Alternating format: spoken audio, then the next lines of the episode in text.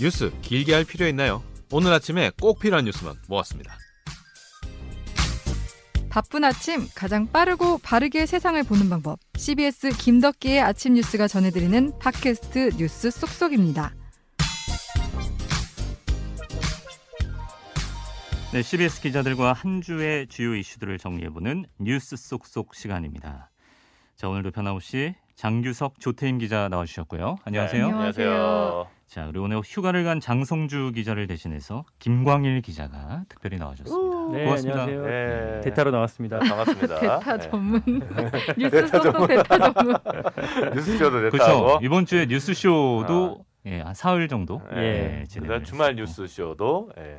주말 뉴스쇼도 이렇게 결원이 생기면 네. 전에도 출연을 했었던 모양이에요. 왜냐하면 제가 지금 이거 들어온 지 한 달이 넘었는데 예. 제가 여태 갖고 있는 큐시트에는 장성주 기자 대신에 김광일 아, 기자로 항상 아 진짜? 그래서 언제적 큐시트를 또 쓰고 예. 있는 거야 이거. 이제야 뭔가 비로소 제대로 된 느낌. 네. 성주야 미안해. 심지어 뒤쪽엔 김덕기의 주말 뉴스 이런 텍스트도 네. 큐시트 있어요. 좀 바꿔요 좀.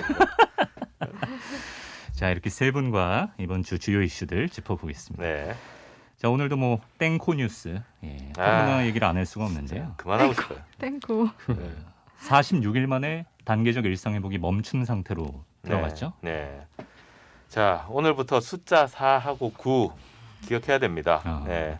전국 공통으로 사적 모임은 4명까지만 가능하고 음, 저녁 9시까지만 모일 수 있습니다. 아, 미접종자는 아예 모임에 포함해서는 안 되고요. 예. 예. 미접종자는 혼밥만 가능하다고 합니다. 전에는 이제 한 명까지는 아, 한 섞여서 명은 먹을 수 있었는데, 있었는데, 이제는 네. 혼밥만 해라. 혼밥만 해라. 예. 에, 근데 이제 식당 카페는 뭐 9시인데 영화관, PC방 학원은 오후 10시. 어, 입시 학원은 이제 그래도 입시 준비해야 되니까 빼준다. 음. 뭐 이런 정도 나왔고요. 예. 네.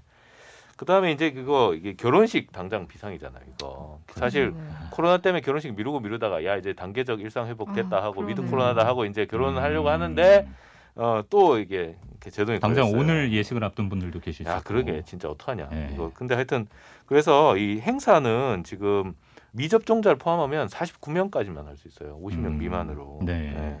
그다음에 접종 완료한 사람만 모이면 어 300명 미만 그러니까 299명까지 가능하다 아. 예. 근데 이거 뭐 어떻게 해 그런다고 접종한 사람 오세요 이렇게 할 수도 없잖아 그렇죠. 음. 그래서 이거를 접종자 미접종자 공간 따로 방역 패스 접종 완료자 공간 따로 아. 이렇게 하면 네. 어 250명까지는 가능하대 음, 근데 이거 어떻게 이거 지금 하루 만에 준비합니까? 그렇죠. 신랑 신부가 어떻게 일일이 따집니까? 예, 그래서 이게 큰일입니다. 예. 그리고 전면 등교도 한 달 만에 다시 이제 온라인 병행으로 돌아왔죠. 학부모들도 지금 난리 났죠. 저- 수도권은 지금 전면 등교가 중단이 됐고, 그래서 이제 밀집도를 줄여라. 이래서 이제 초등학교 1, 2학년은 매일, 그 다음에 3에서 6학년은 4분의 3만 등교, 중고등학교는 3분의 2만 등교 이렇게 해서 대략 한 일주일에 한 번 정도는 학교에 안 가는 걸로 음. 어, 그런 정도 된다고 해요. 그다음 비수도권도 이 과대 학교와 과밀학급 그러니까 전교생이 1000명이 넘거나 어, 한 반에 30명이 넘는 이런 경우는 밀집도를 조정을 해줘야 된다 그런 얘기가 있어요. 그래서 네. 비수도권도 지금 좀 비상이 걸린 데 많이 있을 것 같고요. 그나마 이제 좀 방학이 한 1, 2주 지나서 그래도 방학이라도 하니까 아 다행이지. 그러네요. 이거 예. 아, 큰일입니다. 근데 이거 뭐 어떻게 하겠어요. 지금 정은경청장이 그 얘기를 했어요. 다음 달 말에는 이대로 가면 2만 명 간다고. 음. 네. 음. 그러니까 이거 안 할 수도 없고. 사실 네, 방역 당국에서는 좀 낮은 숫자를 보통 잡잖아요. 그쵸. 전문가들. 네. 맞아요. 보수적으로 그런데도, 잡죠. 예. 네. 학교 같은 경우는 지난 일주일 동안 학생 감염자가 음, 1000명을 음. 넘은 적도 있거든요. 네. 그 우리- 우리가 지금 그럼 거의 7,000명, 5,000명, 7,000명 선수 왔다 갔다 하면 학생 비율 중에 한 20%? 음. 그러네요. 그 정도 되니까 네. 사실 원래 교육부에서는 전면 등교는 웬만하면 철회를 안 하려고 했었잖아요. 학력 격차 때문에. 학습 격차 때문에. 네. 근데 이번에 되게 이런 어. 결정을 내리게 된건 어, 너무 상황이 심각하다 보니까 어쩔 수 없이 이런 결정을 내린 같아요. 학생 있으면 애 있는 집에서는 사실 한명 애가 걸리면 부모들이 뭐 어떻게 뭐 부모들도 같이 네, 묶이는 다, 가- 거니까요. 다 같이 예. 묶여서 걸리고 뭐 겨- 격리되고 이러니까. 네. 답답합니다. 예. 지금 병상도 여전히 문제가 심각해서 음. 중환자들도 20일까지만 이제 중환자실에 있다가 나가야 일반 돼. 병실로 또 보내는 예. 이것도 지금 논란이더라고요. 예. 네. 아무튼 네. 그렇습니다. 그 무엇보다도 자영업자들 이제 좀 괜찮아지나 싶다가 다시 또 멈춘 상태로 가니까 네. 좌절감이 클 것 같아요. 음. 조태임 음, 기자. 진짜 저는 이 기사를 딱 접했을 때 자영업자들 가장 먼저 생각나더라고요. 음. 그러니까 저희가 처음에 뉴스 전해드릴 때 그 위드 코로나 시작했을 때 자영업자들 목소리를 뉴스로 전해드렸었거든요. 그 막 들뜬 목소리였어요. 아, 이 지금까지 야, 정비가 안. 되는데 이제 청소 막 하고 있다 이랬었는데 음. 사실 한 달 만에 꿈이 된 거잖아요. 음. 그, 지금 1년 동안 계속 어렵다가 이제 위드 코로나 되면서 아 그럼 이제 사- 자영업자들 입장에서는 연말 이때 특수를 노리고 있었는데 그것마저도 이제 지금 다 무산이 된 맞아요. 거죠. 예약 네. 줄줄이 취소되고 사실 저희 같은 경우도 다음 주 약속 있었던 것도 다 취소하고 다 취소됐어. 네. 네. 그래서 약속 이제 없었던 사람도 있어요. 안전. 뭐 그런 사람들 조심 뭐, 발언합니다. 예. 예. 그래서 자영업자들은 정말 답답한 상황인데 그렇다 보니까 22일에 당장 광화문 집회를 예고했어요. 더 이상 아. 방역 협조하지 않겠다. 우리가 방역 협조를 했는데 방역 수칙 위반이나 그러니까 방역 책임은 정부가 있는데 음. 왜그 책임 우리가 다 떠안아야 되냐 하면서 음. 이제 자영업자 정말 뿔이 난 아, 거죠. 진짜 참고 참은 거예요. 사실 외국 같은 경우는 네. 뭐 이미 작년에 난리가 났었어야 네. 돼 사실은. 네. 네. 뭐 미국도 그랬고. 근데 우리는 어떻게든 지금 참고 참고 왔잖아. 음. 네. 지금 더 이상 못 참겠다 이거. 누가 이분들을 위로할 수 있겠습니까? 네. 그렇죠. 정부가 좀 적극적으로 나섰으면 좋겠는데 네, 그래서 정부가 어제 홍남기 경제부총리가 발표를 했어요. 4조 3천억 원의 지원을 투입한다고 해요. 음. 예. 근데 일단 눈에 띄는 거는 매출 감소만 확인되면 이제 매출 규모나 방역 조치 수준과 무관하게 100만 원을 지급한다고 해요. 그러니까 네. 기존에는 사실 영업 시간 제한을 받는 업종만 해당이 돼서 이제 사각지대 얘기가 나왔었거든요. 다 준다 이거네. 그렇죠. 네. 그렇죠. 그런데 이제 방역지원금이란 명목으로 지원을 하면서 손실보상법 지원에 대상 그러니까 포함되지 않았던 230만 곳이 포함이 되거든요. 음. 예를 들면 여행업. 여행업 얘기 되게 많아요. 아, 여행업은 직접적으로 영업 시간 제한을 받는 아니, 업종은 거기도 아니잖아요. 이제 막 이제 막 출근 시작했다고 뭐 기사 본 것 같은데 네. 이제 아, 어떡합니까? 음. 예, 그리고 이제 앞에 설명한 것처럼 지금까지는 영업 시간 제한, 그러니까 10시 뭐 이렇게 뭐 집합 금지 아니면 유흥업 유흥주점 같은 경우는 그 집합 금지로 영업을 못 하거나 그다음 음. 영업 시간 제한 같은 경우 식당, 카페 같은 경우로 이제 그 손실 보상 대상을 한정했었는데 네. 이번에는 인원 제한 조치를 적용받는 업종들도 포함을 시켰어요. 그러니까 음. 지금 뭐 당장 6인에서 4인으로 줄고 막 이런 상황이잖아요. 음. 그렇게 되니까 이번에 적용 그 손실보상 대상에 포함되는 게 키즈 카페도 사실 아. 네, 네. 그 인원 너무 못 가고 그 그랬었거든요. 뭐몇 제곱미터당 몇 명 뭐 이런 게 그렇죠. 있었죠. 키즈 네. 카페나 미용업, 그다음에 결혼식장 음. 이런 데도 이제 이번에 손실보상 대상에 포함이 됐어요. 음. 그리고 또 눈에 띄는 게 그 지금 방역 패스가 다 의무화됐잖아요. 근데 네. 방역 패스 되면서 수기 작성이 이제 안, 되지. 되거든요. 네. 그럼 기계가 다 있어야 되잖아요. 그럼 당장 자영업자들은 그 기계를 구입한 비용이 되잖아요. 음. 그러니까 정부는 그 방역 물품 비용 부담을 경감한다는 취지로 10만 원의 현금을 지원하기로 했어요. 음, 음. 뭐 태블릿 같은 거 살 수 있게 해준다 뭐 이런 음. 거죠. 네. 뭐 전보다는 나아진 점이 있지만 그래도 자영업자들은 이마, 이마저도 부족하죠. 네, 성이 네. 안 찬다. 아, 뭐 진짜 조심할 수밖에 없어요. 뭐 치료제 나올 때까지만이라도 네. 우리가 조심할 2주 안에 빨리 끊어냈으면 좋겠네요. 예, 그러게요. 네. 자 정치권 소식으로 가보겠습니다. 우리가 뭐 되게 정치권 소식은 짧게 결론만 전달하자. 그렇죠. 중계식 보도의 어. 폐해 소리가 벗어나자 네. 이렇게 다짐을 멘트 자- 저번 주에 똑같이 했어. 그렇죠 도원결의처럼 네, 했습니다만 네, 예, 안 됩니다 이거 지금. 안 됩니다. 네. 예. 이거 방송국 놈들이 네. 어쩔 수가 없습니다. 예. 아니 이거 내가 준비한 것도 다 못할 것 같아. 이거 정치 얘기하다 보면. 자, 그럴 만도 한 게 이번 주에 네. 너무 큰 게 이것저것 네. 터져서 네. 일단 좀 가족 리스크 때문에 여야 대선 후보들이 지금 위기를 맞았잖아요. 음. 예. 그러니까 제가 먼저 일단 김건희 씨 논란부터 정리를 할게요. 네.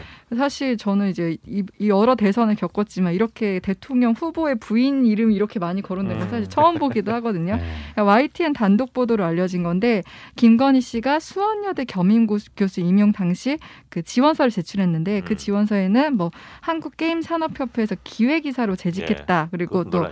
서울 국제 만화 애니메이션 페스티벌에서 대상을 수상했다 이렇게 기재를 했는데 네.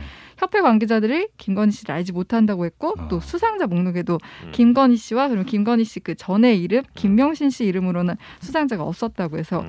허위 이력 문제가 불거지고 있고요. 그 이후로 이제 계속 후속 보도들이 나오고 있어요. 예. 음. 2013년에 안양대학교에 제출한 이력서에도 허위 수상 경력을 적었다는 지적이 나왔고 음. 또김 씨가 이제 전시회를 하면서 전시회 도록에 자신의 정시 경 전시 경력을 실었는데 삼성미술관 기획 전시에 참여했다고 했거든요. 삼성미술관 같은 굉장히 큰 그죠. 미술관이고 네. 권위가 있는 데잖아요. 근데 삼성미술관에 확인을 하니까 김 씨 작품을 전시를 한 적이 없다 이렇게 아, 밝힌 거예요. 이건 좀 큰데. 예. 근데 그래서 김 씨한테 이제 그 이게 한겨레 단독 보도는 한겨레 기자가 연락을 하니까 그 삼성 플라자 그 옛날에 AK 플라자 백화점 음. 그 건물 내부 갤러리에 전시를 한 것이다. 그럼 사실 이거는 명백한 음. 오류가 있는 거잖아요. 네. 급이 네. 다른데 그거. 네. 그쵸. 음. 근데 이, 그이 과정에서 그 윤석열 후보의 해명 태도도 좀 문제가 됐어요. 그러니까 음. 처음에 버럭했단 말이에요. 혹시 격앙된. 예, 보신지 모르겠지만 뭐 대학에 아는 사람 있으면 시간 강사 어떻게 뽑는지 물어봐라. 음. 현실을 잘 보라 이렇게 했는데 또 몇 시간 뒤에 또 다시 태도를 바꿔서 고개를 숙였죠. 네. 고개도 그리- 좀 확실히 안 숙였어요. 그때 전두환 옹호 발언 때도 그렇고 사과를 조금 점층법식으로 아, 아. 그라데이션 느낌으로 그라데이션 사과. 아. 네. 단계적으로 아, 되게. 표현 좋으시네요. 점층법식 사과 써먹어야 될 것 같아요. 네, 그리고 지금 예. 이제 김광희 기자가 취재해서 보도를 했는데 그 한국 게임산업협회 그 사단법인 설립하던 당시 발기인 명부에 네. 김건희 씨 이름이 포함되지 않았다는 없어. 거예요. 네. 근데 이 내용은 제가 김광희 기자한테 듣는 게 낫지 아, 않을까. 그러니까 이거 좀 취재 많이 했잖아요. 그제 문건을 하나 확보를 해갖고 네. 이게 지금 나오고 있는 그 게임 산업협회 설립 당시에 문체부 당시는 문광부입니다. 문, 음. 문화관광부에 냈던 그 문건인데 네. 발기인 명부 그리고 그 취임할 때 당시 임원 명부를 이제 확보를 했어요. 근데 그 안에도 김건희 씨 혹은 개명 전 이름인 김명신. 김명신 이름이 없었다. 아. 그러니까 왜냐면 이분이 주장하는 게 자기는 본인은 어그 게임 산업 연합회 시절부터 그 전신 시절부터 비상임 기획이사로 이- 근무를 했다라는 건데 예.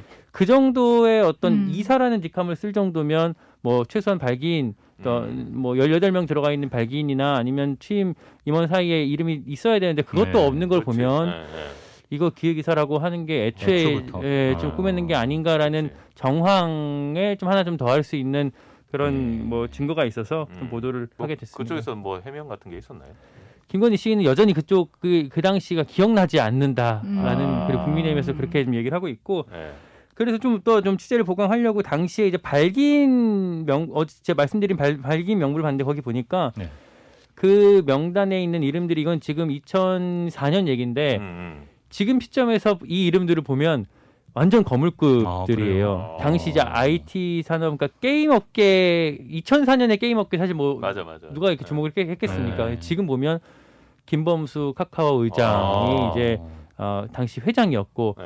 다 이름을 거명하기에는 이제 음. 사실 그분들이 잘못이 있는 건 아니니까 좀 민망한데 어쨌든 그 정도의 지금 이름을 들으면 알만한 그분들이 많아서 음. 직접 연락을 취해봤는데 그 중에서 이제 김범수 의장 같은 경우는 카카오를 통해서 확인한 바 음. 김건희 씨라는. 이름은 본 적이 없다. 아, 어, 없었다. 모르는 사람이다라는 네. 입장을 들을 수가 있었고 어. 또 다른 발기인한테 또 직접 통화를 했는데 네. 어, 나도 기억나지 않는다. 어. 라는 아. 정도 얘기 그리고 게임산업협회에 근무했었던 뭐 사무국장, 네. 뭐 정책실장 이런 사람들이랑도 문자나 통화를 통해서 접촉을 했는데 네. 다 기억나지 않는다. 아하. 그 중에 한 분은 이제 여기 페이스북에 직접 네, 어, 네. 올리기도 했, 했는데요. 어쨌든 예. 이렇게 아무도 지금 김건희라는 이름과 어, 당시 그 인물은 기억하는 사람이 없었습니다. 그러니까 사무국장이면 실무를 총괄하는 사람인데 그렇죠. 그 사람이 아무리 비상임 뭐 이사였다 해도 다 접촉을 했을 거 아니에요. 그렇죠. 근데 그 사람이 모른다 그러면 정말 음. 모르는 거지 음, 뭐. 그러네요.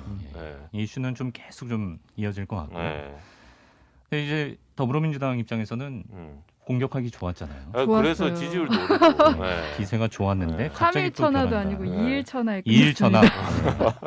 아들 리스크가 또 터졌어요. 그렇죠. 그러니까요. 이재명 후보의 아들로 추정되는 인물이 2019년 1월부터 7월까지 그 온라인 포커 커뮤니티에 이제 글을 음. 200개 정도로 200개 올렸대요. 올렸어. 네, 그래서 그래서 이제 이 사람이 이재명 후보의 아들 아니냐 이런 보도가 나온 거예요. 그래서 근데 이 후보 같은 경우는 되게 정말 바로 대응을 음, 했어요. 네.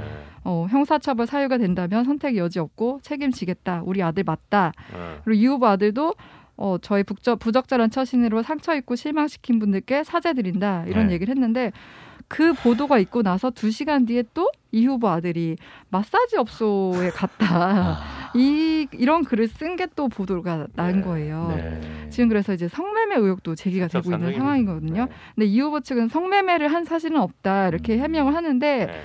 또 이 씨가 이, 이 후보 아들이 글을 올린 날에 또 친할머 그 친할머 있잖아요 이재명 후보의 어머니 아, 발인 다음 날이라는 점도 또, 또 음. 도덕적으로 비난을 아, 받고 진짜요? 있어요. 예. 이거 아직은 의혹이지만 이것도 그 올린 글의 맥락을 보면 사실 국민들 입장에서는 음. 이게 성매매 안 했다는 거 거짓 아니냐 이런 생각이 들 수밖에 없더라고요. 그래서 커뮤니티에선 그런 얘기도 있대. 그러니까 음주운전 했지, 아까 그러니까 술은 마셨지만 음주운전 안 했다란 해명과 뭐가 다르냐 이런 얘기도 나온다고 하더라고요. 거기에 그러니까 이재명 후보의 아들 장남인 이동호 씨가 쓴 글들을 막 이렇게 좀, 좀 살펴봤는데 네. 음. 지금 보도된 것들 이외에도 아 이렇게 좀 차마 이렇게 입으로 저, 담기도 힘들고 눈으로 또 보기도 힘든 정도 수준의 아, 아주 뭐 여성 혐오적이라든지 음. 아니면 되게 좀 뭐랄까 선정적이라든지 방송에서 이런, 하기 예, 힘든 발언들이죠. 이런 네. 표현들이 되게 많아서 아마 네. 지금 보도가 나와 있는 것들뿐만 아니라 아마 추가적으로 예, 추가적으로 좀 바이, 나중에 뭐 유튜브라든지 음. 뭐 커뮤니티라든지 이런 식으로 알려지게 될 것들이 더 많을 것 같아요. 예. 예, 아직 더 봐야 될 것 같습니다. 그러니까 불법 도박 단계까지는 이재명 후보도 빠른 사과로 음. 네. 조금 차별화된 모습을 보여줬는데 네. 그 뒤로 좀 걷잡을 수 없이 사태가 커지는 커지고 있어요. 네. 예. 네. 그래서 민주당 내부에서도 더 어떤 글들이 나올지 모른다 불안해하고 있다고 하더라고요. 음. 음. 제가 좀 주목한 부분은 뭐냐면 네. 이 타이밍이거든요. 우리한테는 아주 깜짝 놀랄 뉴스였지만 음. 아마 이 두 가지 이슈 다 후보 본인들이나 선대의 핵심에서는 알고 있지 않았을까 아. 싶어요. 음, 음. 취재를 해보니까 김건희 씨 경, 그 허위 경력 의혹 같은 경우에 네. 민주당 일각에서 아주 오래 전부터 준비를 하고 있었더라고요. 아. 그러니까 예. 비축을 해놨던 건가요? 예, 그러면 지난 국감 때부터 일부 자료를 확보하고 있었고 음. 아, 그래서 이거를 타이밍을 좀 지켜보다가 터트리려고 준비를 하고 있었는데 어, 아, YTN 단독 보도가 나가면서 어이구 이거 뭐냐 어. 해갖고 음. 지금 어, 본인들의 원하는 타이밍이 나가지 않게 됐고 아, 오히려, YTN에 준게 네, 아니라 네. 졌다고 보는 분들도 있는데 그건 예. 이제 확인되지 않으니까 네. 예, 근데 어쨌든 그래서 약간 스텝이 꼬였다라고 평가하는 뭐 어. 얘기들도 좀 나오고요. 네. 왜냐하면 이제 김건희 씨가 본격적으로 등판할 때 딱 터트려서 기자들이 거기 달라붙게 음. 어, 하는 방식이 민주당으로서는 되게 좋은 어떤 전략일 수 있는데 음. 기사가 나가면서 약간 이제 뒤따라가게 되는 그런 모습이 돼 버렸고 예. 그리고 나서 지금 좀 우리 조선일보의 보도. 예, 우리 입장이 좀 뜬금없이 이재명 후보의 장남의 의혹이 조선일보 보도로 지금 갑자기 나갔는데 네. 이거는 제 추측입니다만 이재명 후보 본인은 알고 있었을 거 아니 아니 아닐까요, 진짜? 음. 알고 예. 있을까요? 아들이 하는 일을 근데 이게 볼 때는 부자지간이 이- 이- 서로 음. 교류가 없을 수도 이 있어요. 가족들이 따로 노는 것 같아. 내가 보면 전부 다 그러니까 가-. 같이 살지는 않고 있다고 네. 해요. 근데 음. 어 만약에 그러니까 이렇게 가, 바로 4 시간 만에 그러니까 기사가 나오고 4 시간 만에 바로 인정하고 해명한 거 보면 음. 알고 있지 않았을까? 음. 예, 그, 근데 추측. 예. 음. 그게 이제 전날에 이제 뭐 이렇게 기자 쪽에서 확인이 들어오니까 이거 뭐냐 하고 이제 확인하다가 뭐 아들 추궁하는 과정에서 나왔을 수도 있고 음, 아니면 그 전에 이미 좀 약간 얘가 조짐이 안 좋다 뭐 음. 이런 걸 알고 있었을 수도 있고 그건 뭐 가족 내부 얘기라 사실은 예. 김광일 기자의 이 말이 사실이라면 정말 정치권의 수싸움이 치열한데 음. 네. 국민들이 꼴 보기 싫은 수싸움. 맞아요. 맞습니다. 제가 자, 그런 거좀 민. 민주당에서는 네. 그래서 이, 이 조선일보의 보도가 김건희 씨의 의혹을 덮기 위한 맞불 차원의 타이밍에 저쪽에서 꺼냈다라고 의심을 음. 아, 아, 하고 있는 상황입니다. 근데 뭐 예. 서로 기획 보도다 어쩌다 하면서 사실 예. 약간 물타기 근데 느낌이 사실 네. 국민들 이걸 지켜보는 국민들은 피로도가 높을 수밖에 없어요. 네. 안 그래도 지금 비호감 선거라고 하는데 중도층이 가장 지금 표심 무결정한 선거라고 하는데 네. 이렇게 되면 진짜 아무도 뽑기 싫은 마음인 거잖아요. 음. 정말 어떻게 해야 됩니까? 실망스럽고 아마 이거 끝까지 3월 9일까지 계속 이럴 것 이게 같습니다. 예. 이러면 이거 피곤해서 어떻게 봅니까 이 대선을? 우리 우리도 방송 중에 장규석 기자의 한숨은 매회 한 세 번씩 듣고 가는 것 같아요. 예. 아니 우리는 진짜 이 얘기를 안 하고 싶어 대선 음. 얘기를 그죠? 그러니까 딱 결과만 컴팩트하게 전달하고 싶은데 예. 뭐 너무 뭐가 이렇게 많이 나오니까 음. 정말 예. 결국은 뭐 제가 준비한 건 말도 못 하겠네 이거 응? 준비한 거 그래도 준비하셨으니까 해보세요. 금리 인상 아 금리 인상, 경제 얘기. 예. 예. 자, 미국 중앙은행 연방준비제도에서 테이퍼링 규모를 더 늘리겠다. 이게 말이 음. 어려운데 그렇지 돈을 좀 덜 풀겠다는 돈을 뜻인 것더 같아요. 예, 예. 그렇죠 그러니까 미국 연방준비제도가 이 전 세계 경제를 움직이는 그 기축통화 아, 이 달러의 총 본산입니다 얘네들이 네. 돈을 샀다가 돈을 풀었다가 다시 사들였다가 이렇게 하면서 이제 달러 총량을 이제 조절을 하는데 네. 어, 연준이 그 지난해 3월에 이제 코로나 직후부터는 계속 매달 1,200억 달러를 시장에 풀었어요. 그러니까 어. 우리 돈으로 치면 한 150조 정도를 이제 한 달에 한 야. 달에요? 한 달에 150조씩 푸는 거죠. 스케일이 지금 음. 우리가 아까 손실 보상 뭐 4조 푼다 뭐 이런 얘기했는데 예. 미국은 그냥 150조를 그냥 막 푸는 거야 그냥 막 푸는데 이걸 20개월 동안 지금 거의 해왔어요. 그럼 음. 지금까지 풀린 게 한 3천조 정도 되거든요. 예. 어마어마하네요. 예, 거의 뭐 이제 조 경 단위로 와. 지금 가는데 예. 이거를 계속 하다가 자, 음. 11월 달에 이제 FOMC라고 해서 저기 연방 어, 시장 공개 위원회. 예, 음. 그 회의를 해요. 네. 하는데 여기서 지난달에 매달 150억 달러씩 이걸 줄이겠습니다. 이렇게 얘기했어요. 음. 그러니까 한 달에 1,200억 달러를 푸는데 요걸 150억 달러씩 한 달 한 달 한 달 줄이면 음. 대략 한 8개월 뒤에는 더 이상 돈을 안 풀게 되는 거예요. 아. 그죠? 줄여가니까. 네네. 이게 이제 점점 줄어드니까 이걸 테이퍼라고 하는데 이걸 네. 테이퍼링이라고 그래요. 그래서 수돗물을 조금씩 잠가가는 거죠. 스펠링이 음. 어떻게 되죠? 네. T A P 제가 원래 스펠링으로 영어를 안 외워요. 예, 이걸 그래서, 테이퍼링이라고 네. 하는데 네. 규모를 더 늘리겠다. 네. 예. 이 테이퍼링 규모를 늘리면 돈을 푸는 게 줄어드는 거죠. 음. 이게 줄 줄어드는데 이거를 이번 달에 몇- 이제 이틀 전에 이거를 테이퍼링 규모를 두 배로 늘리겠다 그랬어요. 그러니까 150억 달러를 줄이는 게 아니라 300억 300억 달러씩 달러. 줄이, 줄이겠다. 음. 그렇게 되면 테이퍼링이 끝나는 시기가 절반으로 줄겠죠. 어. 네. 그러면 대략 한 4, 5개월 뒤에는 이제 테이퍼링이 끝난다. 이렇게 네. 볼 수가 있고 어. 테이퍼링 끝나면 어떻게 하지? 이제 돈을 풀었다가 이제는 돈을 걷어들여야겠죠. 네. 그러면 돈을 걷어들이려면 금리를 인상하는 거예요. 아. 예, 그렇게 되기 때문에 아 그러면 대략 금리 인상 시기가 5월 아니면 6월쯤 되겠다 이렇게 이제 시장이 예상을 하는 거예요. 이 연준이 이제 계속 이렇게 해서 이제 음. 뭔가 예측 가능하게 이렇게 해주는 부분 음. 있는데 이제 그래서 시장에서는 이제 아 이제 돈줄 음. 조이기가 시작됐다 이제 음. 이렇게 보는 거죠. 왜 예. 조이는 걸까요? 물가가 너무 빨리 올라서 그렇습니다. 물가 예. 때문에. 미국 물가가 11월달에 40년 만에 최고치를 찍었습니다. 음. 6.8%. 음. 제가 그 지난 3년 동안 미국에 있었는데 그 동안은 물가가 거의 1%대였어요. 아 그래요. 네.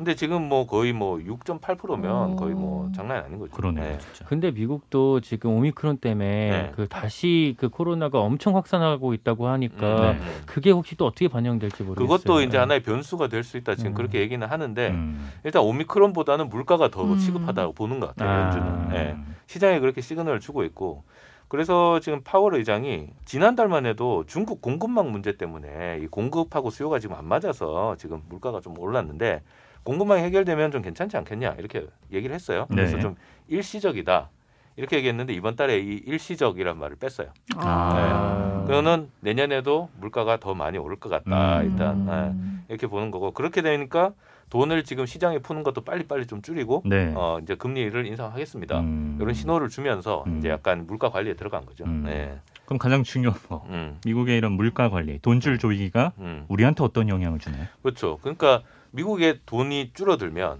달러 가치가 올라가고 그렇죠. 달러 가치가 올라가면 사람들은 어, 한국 돈을 수여 원할까요? 아니면 달러를 원할까요? 달러로 달러를 달러. 원하죠. 네. 그래서 강의 급격-. 예.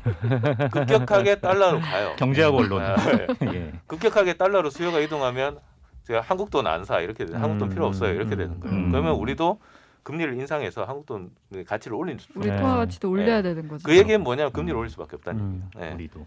예. 근데 이제 한국은행도 지금 봤을 때 우리나라 물가도 지금 장난 아니에요. 어. 그쵸. 내년에도 맞아요. 2%대 물가가 계속 될 것 같다. 음. 음. 사실 한국은행이 지금 목표로 하고 있는 게 물가 2% 목표예요. 음. 근데 목표 물가를 한참 한참 넘어간다고 계속 얘기를 하니까 아 그러면 어떻게 하나? 금리 인상해야지 음. 이렇게 가는 거죠. 그러니까 결국엔 내 네. 대출 이자도 네. 그렇죠. 높아지는 거죠. 그냥 은행에 금리 돈 인상 밑밥을. 이미 다 깔았어 이미 음. 총재가 네. 하는 총재가 사실 이렇게 밑밥 까는 경우가 거의 없거든요. 음. 근데 음. 어, 밑밥 이미 깔고 있다는 거는 우리 금리 올릴 거예요. 이렇게 음. 얘기를 네. 미리 하는 거예요. 음. 네. 그래서 아마 1월 달 바- 바로 다음 달에 올리지 않을까 뭐 이런 얘기들도 나오고. 음. 예. 벌써 근데 영국 같은 경우도 지금 그 금리 올리기 시작했어요. 네. 어, 영란은행이라고 보통 얘기하죠. 잉글랜드 은행, 중앙은행인데 여기서 어 3년 만에 금리를 인상했습니다. 예. 3년 만에요? 네, 오. 3년 만에 인상해. 지금 근데 거의 뭐 0%대예요. 음. 지금 근데 음. 0.1에서 0.25로 지금 올렸고, 예. 어, 우리나라는 지금 이제 1%대인데 아마 다음 달이나 아마 내년 연초 되면 아마 그거보다 아, 조금 더 올라가지 음. 않을까. 예. 아까 얘기한 대로 그렇게 되면 이제 대출자들 부담이. 음. 그러니까요. 예, 예. 거죠. 월급은 그대로인데 금리 음. 어, 전 우리 사실 당장 문자가 왔어요. 금리 변동 있다고. 아, 변동 금리로. 아, 네. 시장에서 예. 근데 이게 결국은 자산 가격이 계속 올라주지 않으면 대출 부담이 커지면 이거를 견딜 수가 없게 돼요. 음. 근데 지금 의견은 좀 비등비등합니다. 그러니까 내년에도 물가가 계속 오르면 자산 가격도 오를 수밖에 없어요. 네. 네. 그러면은 자산 가격이 오르면 금리가 올라가는 것보다 자산 가격이 오르는 게 더 빠르면 사실 어, 대출을 계속 유지할 베네핏이 더. 크죠. 네. 네. 음. 근데 자산 가격은 떨어지는데 대출 금리가 올라간다. 이렇게 되면 이제 와 이거 안 되겠다 이렇게 되는 거예요. 그렇게 아, 돼서 이거는 조금 더 봐야 돼요. 음. 그래서 뭐 뉴스에서 뭐 열- 영끌족 어쩌나 뭐 이런 얘기들 많이 나오지만 네. 사실 연끌해서 내가 아파트를 샀는데 대출 금리가 오르는 것보다 얘가 아파트 값이 음. 오르는 게 더 올라가면 음. 사실 그거는 이익이거든. 음. 그러니까 뭐 집값이 막 폭락할 것 같다 이런 음. 얘기도 나오는데 사실 그거는 미리 예단할 수는. 좀 두고 봐야 돼요. 음. 어떻게 될지. 자산 가격이 오르면 음. 또 예. 이제 최악은 이제 자산도 없고 빚만 있는데 금리가 올라간다. 그러면 이제 아, 그거 큰일이죠. 그런 경우는 예, 신용 땡겨서. 차를 샀다. 어, 아, 이런 경우는 이제 무주택자에다가 예. 막 이러면 아, 큰일이죠. 그럼 네. 엄청난 장유석 기자의 한숨 소리를 예, 들을 수 있게 되는 거예요. 예. 그렇죠. 자 시간이 다 됐는데 특별히 김광일 기자가 나온 만큼 네. 아, 뉴스쇼 3일 또- 대타 진행 그렇죠. 네. 어떠셨어요? 앵커를 대신해서 네. 우리 국장님 너무, 대신해서 너무. 고생했죠. 네. 그 땜빵 전문이어갖고 네. 예, 불러주셔서 난뭐 가문의 영광이었고 근데 뭐 재밌게 잘 주변에서 것 뭐라. 그래요? 뭐 응원해주는 목소리들이 많았고 그 신기하다는 반응이 주변에서는 예. 많았던 것 음. 같아요. 신기하다? 예, 예. 예. 왜냐면 이게 뭐 우리 유튜브 시청자들, 라디오 청취자들 들으시지만 그리고 그게 또 TV 뉴스에 그대로 이렇게 인용을 하면서 같이 캡처 화면이 음. 나가기 때문에 아. 야 9시 뉴스에서 너 봤다. 오, 어, 유명해졌다. 나도 못 봤는데 너 어떻게 봤냐? 뭐 이렇게 예. 예. 저도 재밌는 경험이고 네. 그리고 많은 또 기회가 됐고 음. 또 많은 배우는 시간이 좀 됐습니다. 잘하더라고 근데. 저희 방송국에서 한 두 사람만 모이면 네. 김광일, 김광일 어, 진짜? 예. 그런 얘기를 잘하더라. 했다는 어. 썰이 있습니다. 어. 예. 근데 거의 뭐 잠도 못 자고 거의 준비했다고. 너무 그러는데. 피곤했어요. 네. 네, 김현정 앵커 매일 그렇게 어떻게 하는지 음. 모르겠습니다. 그 10년 넘게 그렇게 하는 거잖아요. 그니까요. 네. 예, 전 이번 주 하고 질러 그러니까 아침에만 진행하는 게 아니고 자, 예, 네. 시간이 다 됐어. 김광일 기자 고생 많았고요. 다음에 만나요, 여러분. 예, 예, 뉴스 속 속에서도 다음에 또 뵙겠습니다. 오늘 세분 아, 수고하셨습니다. 감사합니다. 고맙습니다.